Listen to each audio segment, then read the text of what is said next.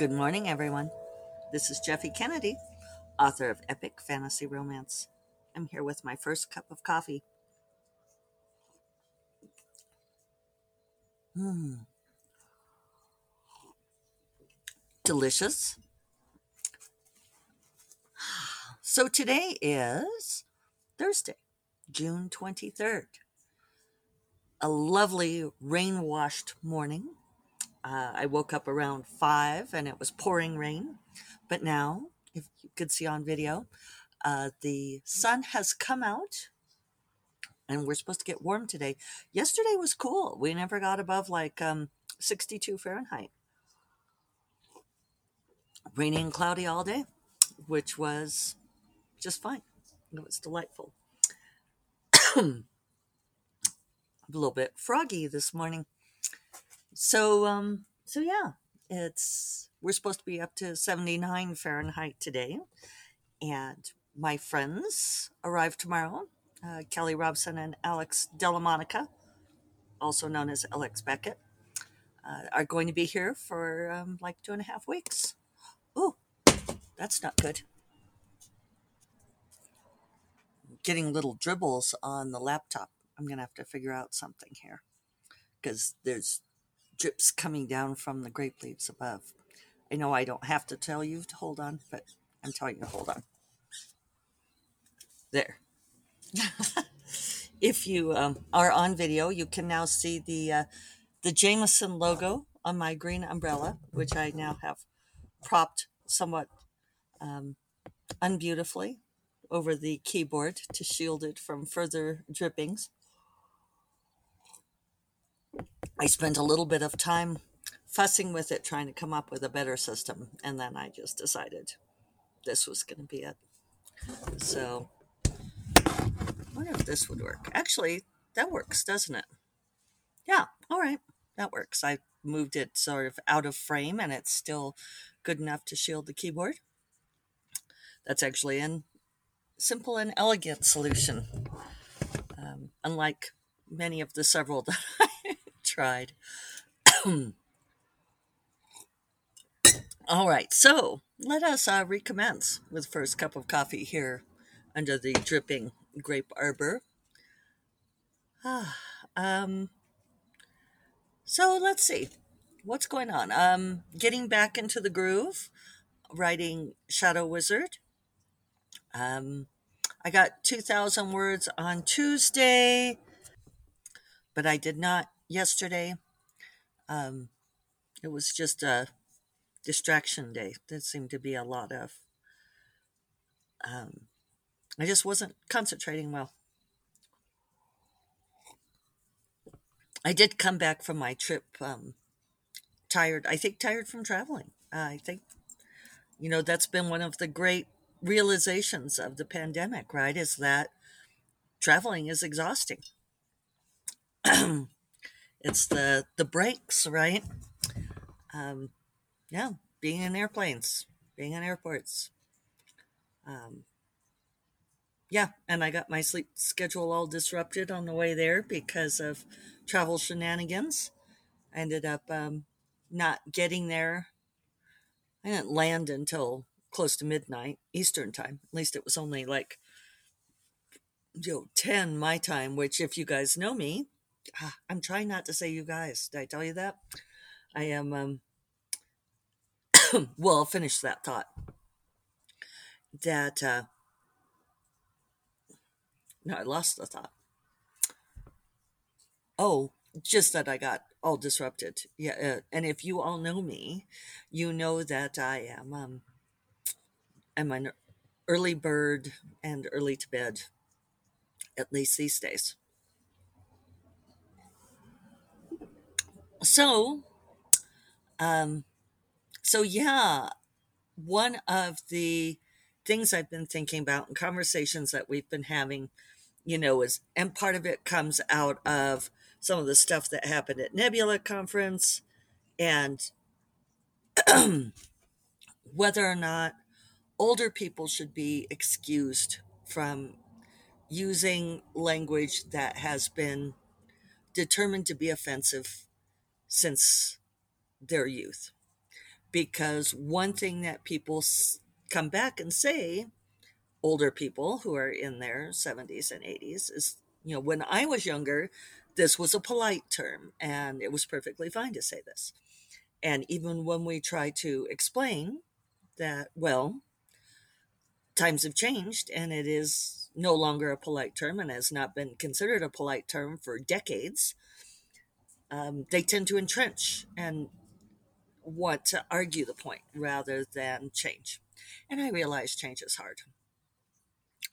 Uh, but one thing that I was talking about with my friend while I was on this writing retreat is we were just talking about some of the recent changes in languages in language and what's considered appropriate and not and she was not aware i told her which is something that one of my friends told me that it is no longer um, appropriate to use the term master bedroom or master bathroom because it implies masters and slaves and which is you know what it came from right?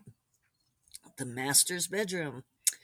And realtors are now saying primary bedroom and bathroom.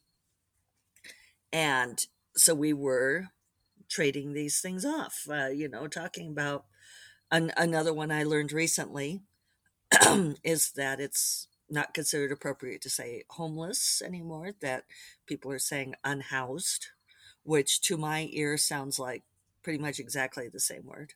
But this is my initial reaction, right? This is, you know, when somebody tells me something like this, I think, well, that's just dumb. Why is it better to say unhoused instead of homeless? Well, there are reasons, right? So, and I do not want to be in 30 years, you know, creeks don't rise. Maybe one day I will get to be uh, feted on a panel and be there with starry eyed young writers who are excited to meet me. And I do not want to be the older person who carelessly uses a word that is offensive to people, that is harmful to people. And it requires keeping up with the language. It requires keeping up with the politics. It's not easy, but it's something that I absolutely assigned myself to do. And my friend was feeling the same way. It's like, we have to be able to keep up with this. So for me, the new project is to cleanse you guys from my language, which hurts my heart, people. because I am a child of the Rocky Mountain West. I grew up saying you guys as a gender neutral term. It has always been gender neutral in my vocabulary. as I used it, I use it on this podcast, I'm sure, all the time. Oh, little moth is caught in the water here. You gonna get out? there's some standing water on my table here. So I fished the moth out and put it over in the plant in the sun so its little wings could dry out. Yes, I was also that kid who fished moths out of the swimming pool and put them up on the edge to dry.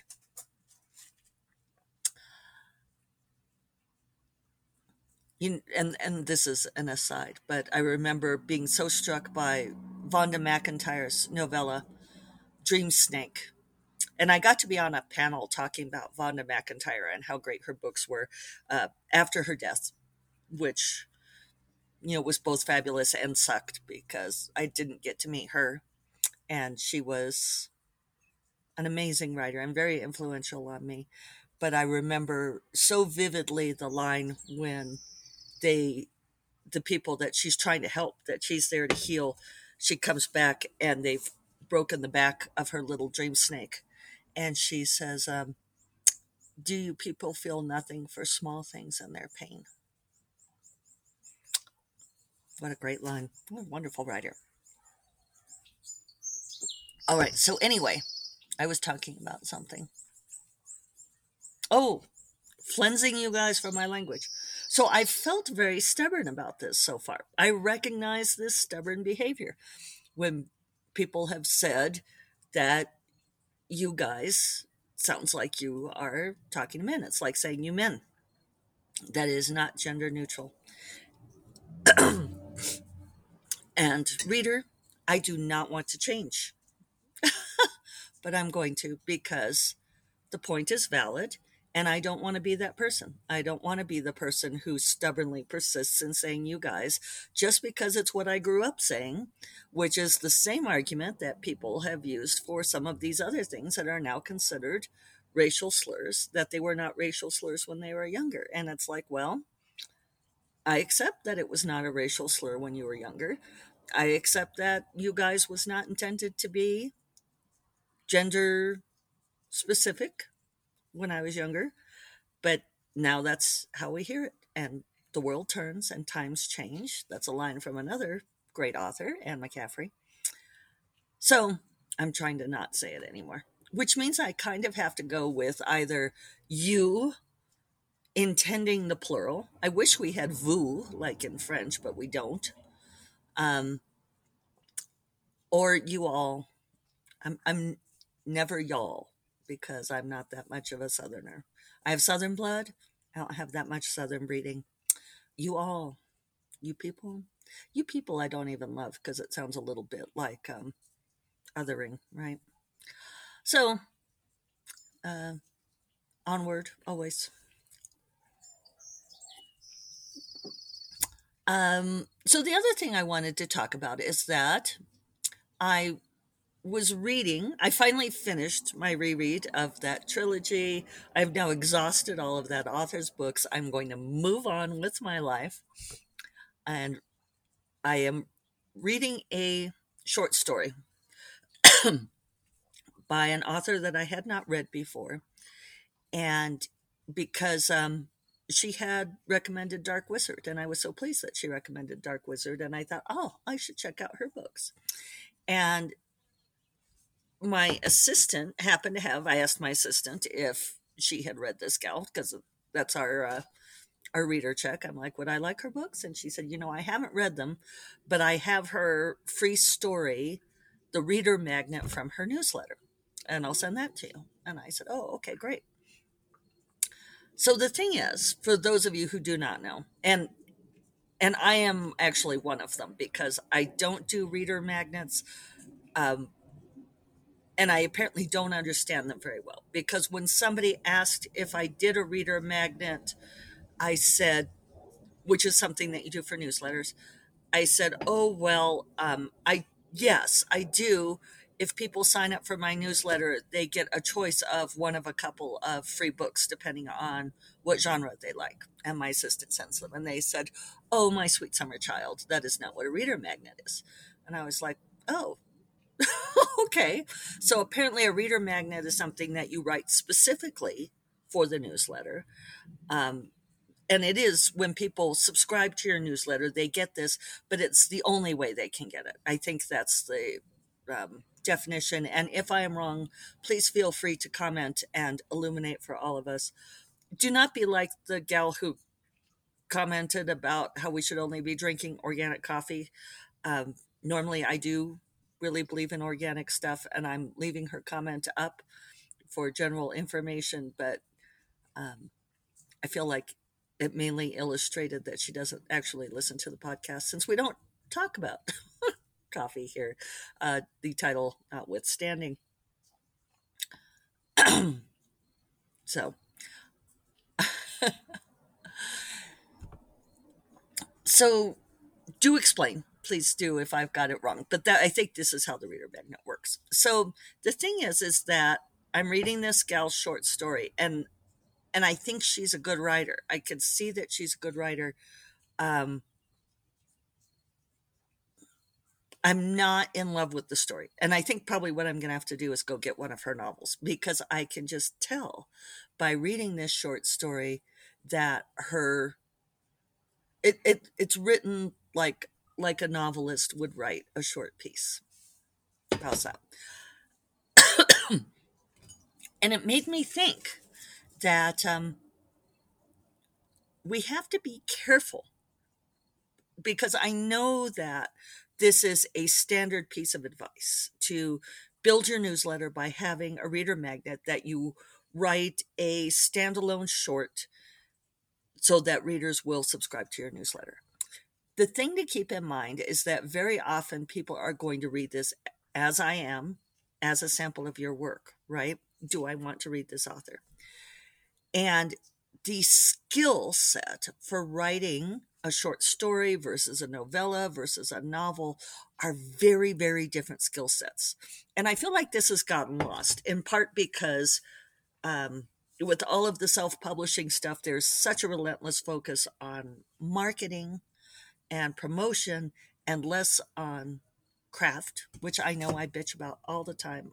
I'm sorry, but you wouldn't be listening, right? If you uh, didn't want to hear me bitch about how kids these days don't pay attention to craft. At least hopefully. So the thing is is that I feel like the chops are not there for this short story and it makes me not want to keep reading her. I think that I will give her a chance and go read one of the novels because because I think that that probably the novel writing chops are there. Some water just poured down on the umbrella. Fix is working. So and and I'm not sure what to tell tell you all um, as a fix for this, except if you're going to use a short story as a sample for your work, make sure it's it's well done. Um, I know that there is a sense that there are short stories that are um, reader rewards. You know that you write like that scene that didn't get into the book. Um, readers like reading the deleted scenes. And those of you who have been listening to me for a long time know that I'm very hesitant to share deleted scenes. I only rarely share them because I feel like they are deleted for a reason. And usually that reason isn't because they're not that good, because they don't don't do what they should. They they're they're flat out just not up to the standard of the rest of it. And I know that diehard fans love seeing those little glimpses. And I think that there's a place for that. But I think you also have to be really careful about sharing substandard work because it does influence how people see your work. Um, I think that's different than delivering something that people have asked for. Um, one thing I actually no one has asked for it yet, but I've got it sort of in my hip pocket that if you have now read all of the Heirs of Magic books, uh, there is that bit in book four, The Storm Princess and the Raven King, where Jack and Stella go off for a few days by themselves. And and I have an idea of of what happens there besides lots of sex and napping because they're supposed to be recuperating. Uh, that there is a conversation that happens there that it's hinted at in Storm Princess. And I've thought about that I will write that story. So far, nobody has said, Hey, Jeffe. I, I mean, I know you guys have sent me other stuff and I appreciate the thoughts, but I really did think people would say something like, What happened with Jack and Stella while they were away? Maybe you guys all just figured it was sex and napping, which is legit. but yeah, I appreciated all of the uh, thoughts people sent for. It's it's interesting because readers ask for very different things than I think that you will ask for. So it's always um, illuminating to hear your thoughts on. I would really love more of this kind of thing. So anyway, I think you have to be really aware of what your reader magnet is doing, and if you see with this author if I had not had access to this free short story, which I obviously got through um, underhanded means, right? Because I did not sign up for the newsletter, I got it from my assistant. But because I don't like signing up for newsletters, there's my my dirty little secret. I kind of hate newsletters, and I don't like getting them. I don't like email. I I want to be I want to be like CM Nascosta who does not read email.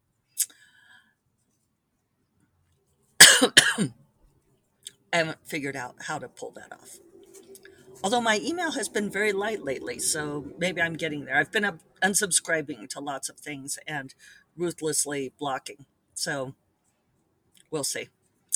Um, but my point, and I do have one, is just because you have a reader magnet doesn't mean that it is accomplishing the function that you want it to. If I had not been able to get this short story that was already free, so I didn't feel bad about getting it through underhanded means, even though I did not keep my end of the contract by signing up for the newsletter, I would have probably gotten a sample of the novel, and I think that would be better entree. And I probably still will at this point. and probably there are readers out there who are far more forgiving than I. But I would be aware of that, that it, um, yeah, requires very different approaches. And some people can't write short, just like some people can't write long. So, back to the same mantra, right? Discover what your process is, own it. If you want to develop new skills, new chops, then yeah, do that. Be aware that you need to do that, that it's not something that you can just churn out. It's not, and I and I hate that phrase. I shouldn't use it, but it's writing a short story or writing a novella is not like writing a novel that takes less time. It's different skills. And maybe that's something I could talk about on here. I know that you guys ask me to talk about stuff and then I forget, but um, I, I could talk a little bit about how those things are different and and how maybe if I could figure out to, how to explain how this reads like a gutted novel and instead of an actual short story. Um, that might be helpful. So anyway, um, not today because I've already gone long, um, and now I'm going to go get to work. Hope you all have a wonderful Thursday under your umbrellas or not, and I will talk to you all tomorrow. You all take care. Bye bye.